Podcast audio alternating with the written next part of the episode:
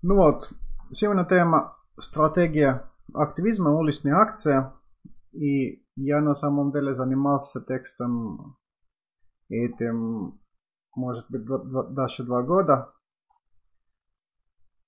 А, это тоже связано с том, что в этом году есть юбилей автономного действия. И, и хотелось бы писать на этот счет или даже призывать различными людьми писать воспоминания и тоже рассуждения о том, что это был за организация автономные действия, зачем он существовал, какая у него была стратегия. Но это не текст об истории автономного действия, а это текст о стратегии активизма, который, собственно, был стратегией автономного действия. И текст был готов уже до войны, и надо было его выпускать. Там конце февраля, но потом, конечно, началось это все, и я был очень занят тут решением каких-то различных проблем, там касательно антивойного деятельности, там подумать стратегии и так далее, это все откладывался. И, конечно, сейчас ситуация очень сильно изменилась. Это не так, то, то же самая ситуация, чем была 15 лет, 10 лет назад во пике деятельности автономного действия, когда, собственно, автономное действие занимался уличными акциями. Сейчас уличные акции совершенно другие и сопровождаются намного большим риском. Его, их плюсы и минусы есть однозначно остались какие-то плюсы и минусы, но это совершенно другие плюсы и минусы, другие преимущества, другие опасности. Сфера уличной акции, чем были 10 лет назад, но тем не менее в прошлом очень полезно обсуждать и рассуждать и размышлять, потому что проблема анархического движения, особенно в бывшем Советском Союзе, может быть больше везде, что мы очень медленно приспосабливаясь к новым реалиям. Когда общественная ситуация резко меняется, как это в России произошло уже, наверное, три раза в течение последних 20 лет, то анархисты очень не быстро, быстро найдут новые способы деятельности. Но чтобы подумать, чем, собственно, нам надо заниматься сейчас и в будущем, конечно, хорошо понимать, чем мы занимались в прошлом и, и зачем. Ну, собственно, автономные действия, он был примерно с 2004 года до середины прошлого десятилетия. Автономные действия был самой значительной организацией анархистов в России. Это все-таки должен признавать любой даже там критики атомного действия там может, конечно, аргументировать, что это успехи все-таки не были такие уж большие, там атомное действие никогда, скорее всего, не было больше, чем 200 участников. Страна, где там в России 140 миллионов жителей, там во всем территории деятельности атомного действия были отдельные активисты в Украине, там даже местные были группа на Криме, там была группа Беларуси, были активисты были тоже в Армении, там Казахстана, это уже больше, чем 200 миллионов во всем территории. Действие, атомное действие, то это 200 человек не так уж много, но тем не менее это на порядок больше, чем у всех остальных анархических групп в тех времен. И очень многие даже оставшиеся там различные группировки, они, у них источники автономного действия. И автономное действие там общепринятая программа появился очень поздно, только в 2010 году. И, и он был очень каком-то довольно узким, скорее всего, программа минимум. И, но, тем не менее, по сути, существовала стратегия неявного вида. Вот оно действие была стратегия, и эта стратегия была, я его называю стратегией уличного активизма. И в этом сейчас, я сейчас буду, собственно, рассказывать что такое активизм и, и как можно его определить, потому что все-таки, как может быть некоторые знают, у меня образование математическое, и я считаю, что в общественная дискуссия тоже очень на самом деле важна. Подумать над определениями. Но активизм на самом деле проще всего определить через исключение, чем активизм не является. Во-первых, активизм не существует ради дохода. Там, активизм это не наемный труд, и это не предпринимательство. Активисты, как правило, не получают никакого дохода от активизма. Ну, конечно, бывают продажные активисты, которые зарабатывают на счет каких-то коррупционных схем вокруг активизма, но они должны эти коррупционные схемы тщательно скрыть поскольку их бизнес быстро закроется, если будут известно, что это на самом деле э, общественная деятельность ради личного выгода. И, собственно, в каком-то смысле это такой вид дохода, это противоречит определениям активизма. То, что сейчас в последнее время появились инфлюенсеры. Инфлюенсеры стали популярными за счет какого-то активизма, каким они занимаются. Сейчас они могут рекламировать какие-то продукты в Инстаграме, например.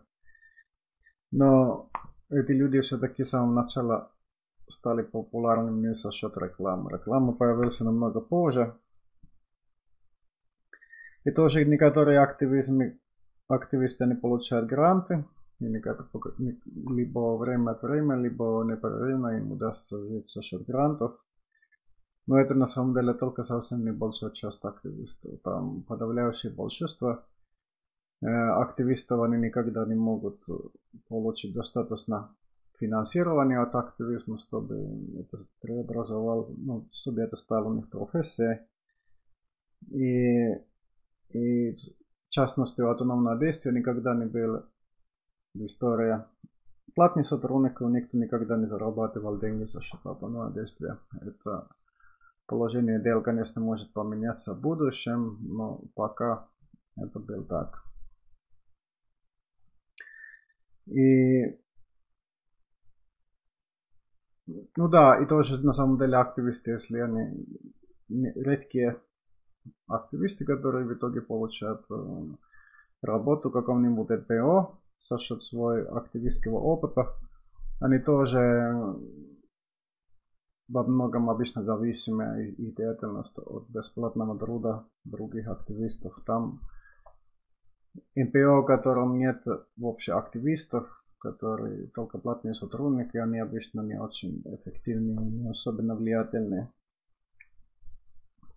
Тоже активизм на самом деле не художественный труд, по крайней мере, в таком смысле, как художественный труд понимает Запада. Поскольку в Западе настоящий художник это профессионал, и в Западе, конечно, признают, что существует любительский арт и так называемый арт-брют, но это во втором плане, там, это не совсем настоящие художников. В Советском Союзе, конечно, были иначе, там были, были многие в Советском Союзе различными официальных художников, которые на самом деле были важны или даже более более влиятельные, чем, чем официальные художники, которых приняли советский режим. Но, тем не менее, искусство есть основное различие от, от активизма, потому что искусство это цель само по себе. А активизм никогда не является самоцелью. Активизм это метод достижения каких-то там изменений в обществе. И активисты, конечно, не нуждаются, художников активизм нуждается, талантливых музыкантов, художников, дизайнеров. Можно, конечно, быть без их, но, но движение без каких-то там талантливых художников, он как-то довольно нудный, неинтересный, скорее всего, таким движением не удастся привлекать новых людей. И также искусство он час, часто ищет вдохновение в активизме, но тем не менее разница есть существенная. Также активизм это не научный труд, активизм не может отрицать науки, но для активизма этические оценки такие же важные, как оценки реальности. И, но совмещение реальности с этическими оценками это отрицает принцип Юма. И это, собственно, что разделяет науку от активизма.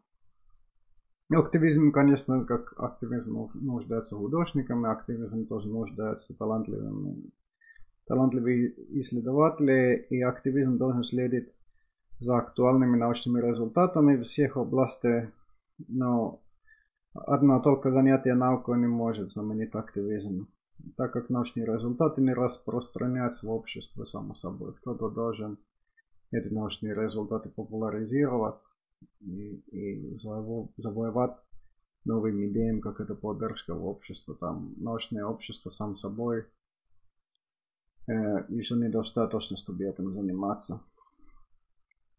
Также активизм это не журналистский труд. То же самое, как искусство и наука, журнализм тоже имеет саму цель. Там сам, цель журнализма это распространение информации в обществе. Но даже какой-то активистский проект полностью сводится к распространению информации, как это в частности в последнее время во многом происходит с автономным действием, то в отличие от журналистики информация оценивается исходя из ее целесообразности и достижения общественных результатов.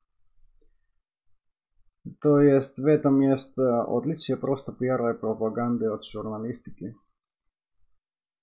Ну, сейчас пиар и пропаганда у них, конечно, сейчас отрицательное звучание, но это тоже во многом зря, поскольку этическая оценка это такое же ценное, как сама информация. И дальше это донесение этической оценки, это еще недостаточно, требуется еще прямо или символическое действие там. Активисты не могут заниматься исключительно там пиаром или распространением пропаганды там, так как э, особенно в последнее время там есть избиток информации, это просто повторяется. Повторяется бесконечно море информации, там активистские какие-то телеги, и чтобы, собственно, донести информацию до публики, активисты должны заниматься прямым или символическим действием. Чем меньше активизм не является, активизм не является представительной политикой, там обращение к политикам и выдвигание, выдвигание требований к политикам может быть активизмом, и возможно активисты могут некоторые условия на, на более свободных странах, чем в России, заниматься предвыборными кампаниями. Но профессиональный политик не активист. То есть активизм это не удел специалистов, активизм может заниматься каждый, вне зависимости от опыта и образования. Это, собственно, в чем меня 25 лет назад меня привлекал активизм, мне было 15-16 лет. Я понял, что даже не будучи совершеннолетним, я полно могу заниматься активизмом. Этого никто не может меня остановить или запретить. И эта универсальность, это одновременно это и сил, сила и слабость активизма. Активизм стать очень просто. Единственное, что требуется, это, ну, в смысле, в свободных обществах, это преодолеть не окружающих Россия, еще кроме этого надо преодолеть еще страх правоохранительных органов, поскольку фактически любой активизм в России может сейчас привлечь привлекать с собой репрессии. Но также уйти из активизма просто ослабленно, если э, понимаешь, что что-то за счет активизма не оплатишь. Вот, чем, собственно, разница активизма и, и, и что объединяет активизм с прямым действием? Э, прямое действие это такой чуть сложное понятие, поскольку есть несколько определений. И есть более широкие определения, есть более узкие. Но я сейчас использую более широкое понятие, согласно которому прямое действие это любое общественное действие, которое не обращается к посредникам. Это посредники, это могут быть там политики, предприниматели, журналисты или широкая публика. А, а прямое действие добивается своих целей прямым путем. Примеры будут чуть позже. В рамках широкого определения прямым действием являются не только там забастовки, например, саботаж, блокады и бойкоты, но также прямым действием могут быть создание собственной инфраструктуры. Ну, например, социальные центры, которые до сих пор существуют в России, издательские проекты, книжные магазины и, и подобное. И вообще, на самом деле, в широком с широким определением там большая часть человеческой деятельности, может быть даже больше половина нашей деятельности это прямое действие, так как мы обращаемся к каким-то там посредникам. Ну, тем не менее, можно, это, конечно, прекрасно, заниматься садоводством, там, выращивать овощи в собственном садике.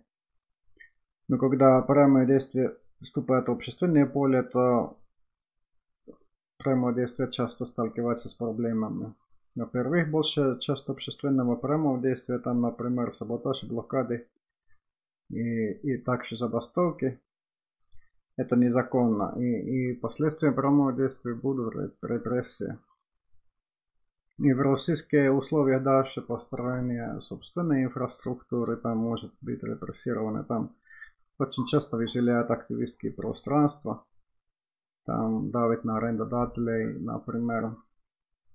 Ментами чекистам даже иногда удалось отнимать от каких-то групп частной недвижимости.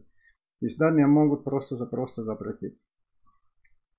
То есть в таких реалиях репрессированные там тоже на самом деле пригождается заниматься не прямым действием, это то есть символическими акциями.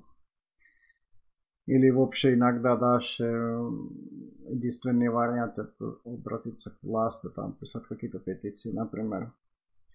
И понятное дело, что у нас счет петиции, я надеюсь, уже в России нет никаких иллюзий никого. Это более такой символический отчаянный чест.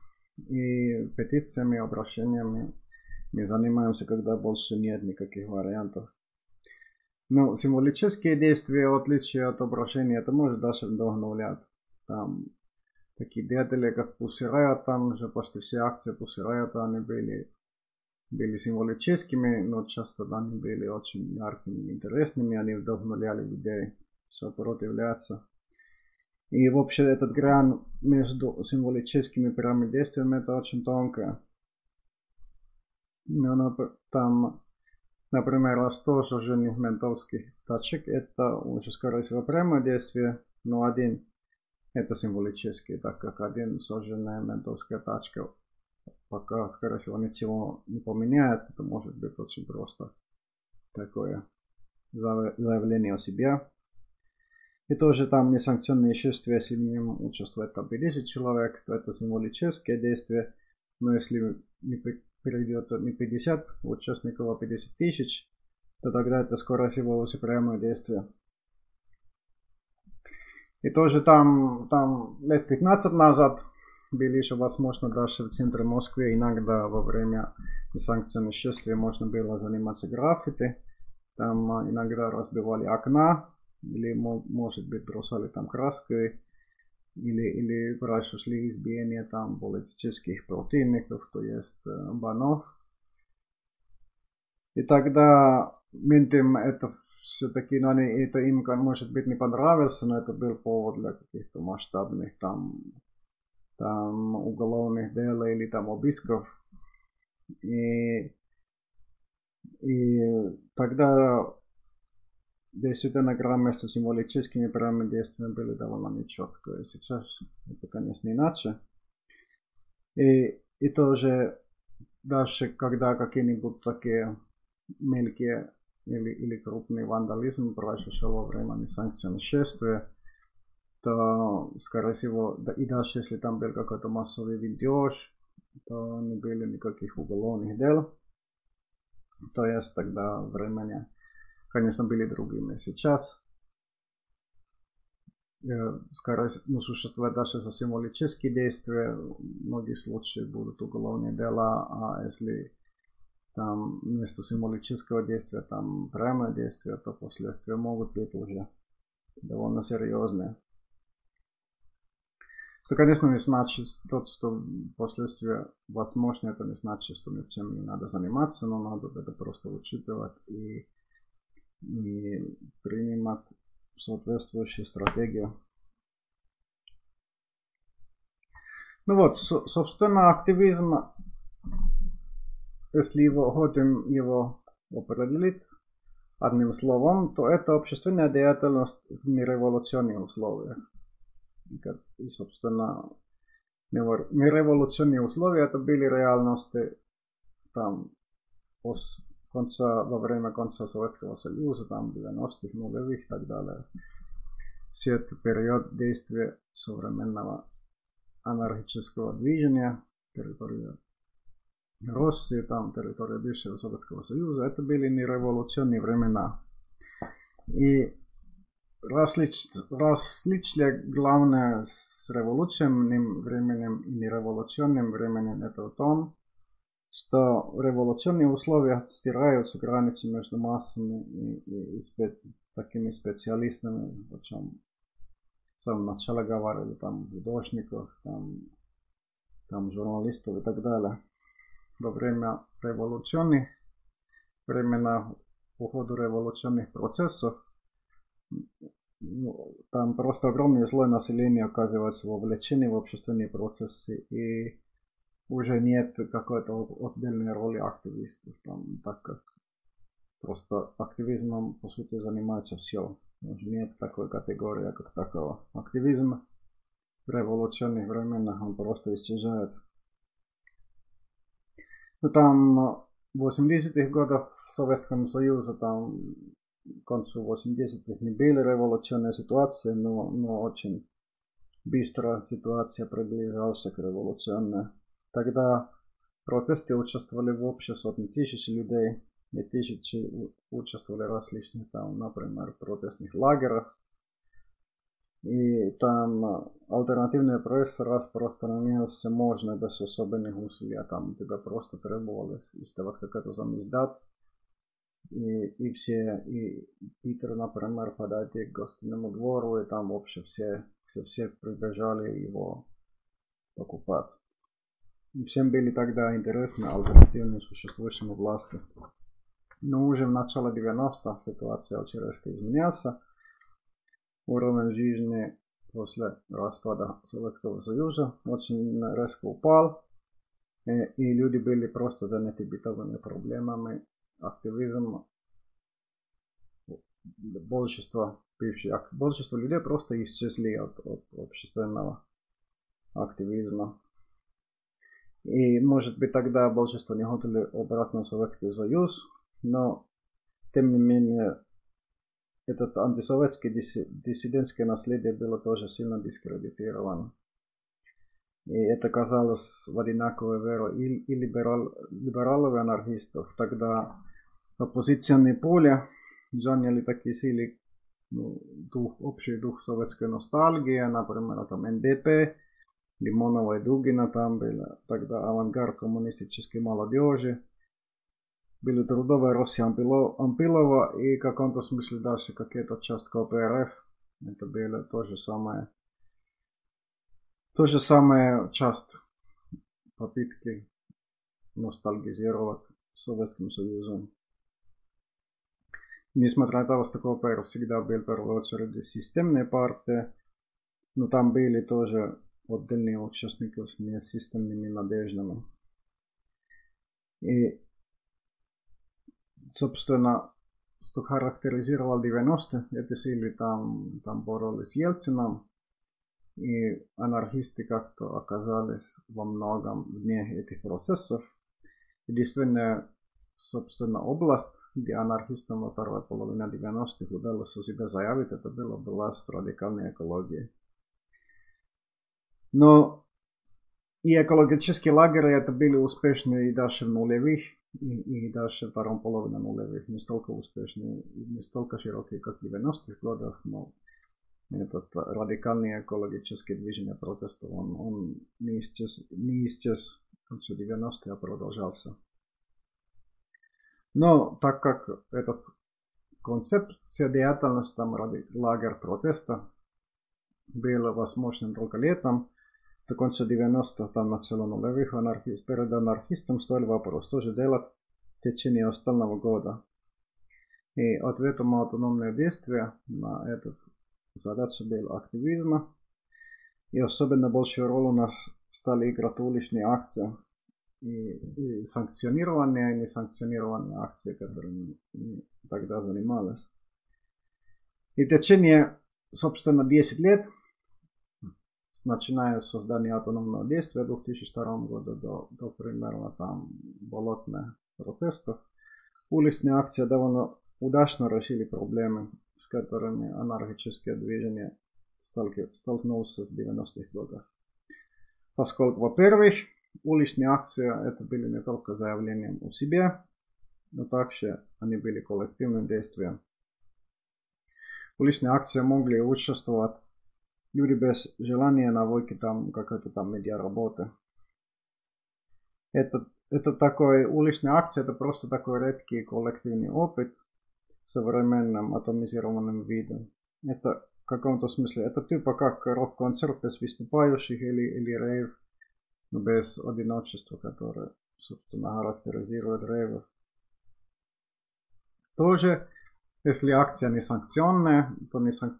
то акция позволяет бросить какой-то визу власти, но до того, как появилась там Дадинская статья, то риски участникам от, от несанкционированной акции это были невысокими. Там угрожали какие-то штрафы, часто штрафы вообще был погашен спустя месяц, там там винтили отправили суду, часто суды сказали, что, мол, сегодня у нас другие дела, приходите в понедельник, были выпущ... вынуждены всех выпускать, и, естественно, понедельник никто не пришел, и, и через месяц уже все это были забиты.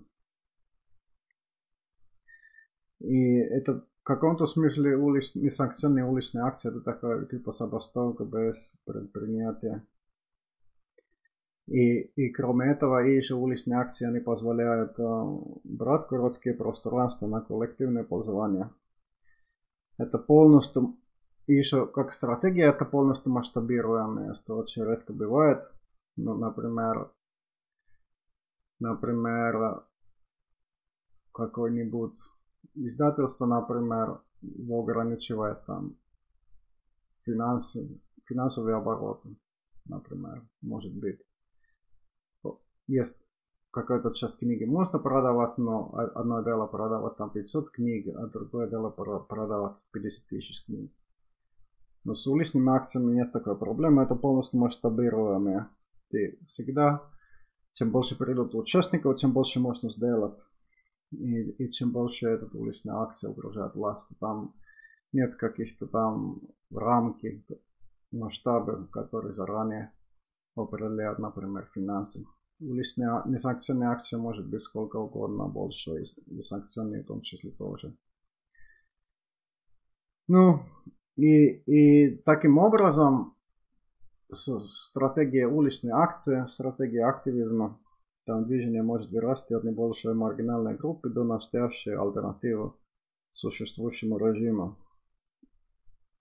И другие стратегии, которые традиционно используют анархисты, они требуют лучшая начальная позиция. Например, если хотим создавать какой-нибудь альтернативный или синдикалистский профсоюз, то должен быть как минимум одно мероприятие, где большинство или все работники поддерживают проекты.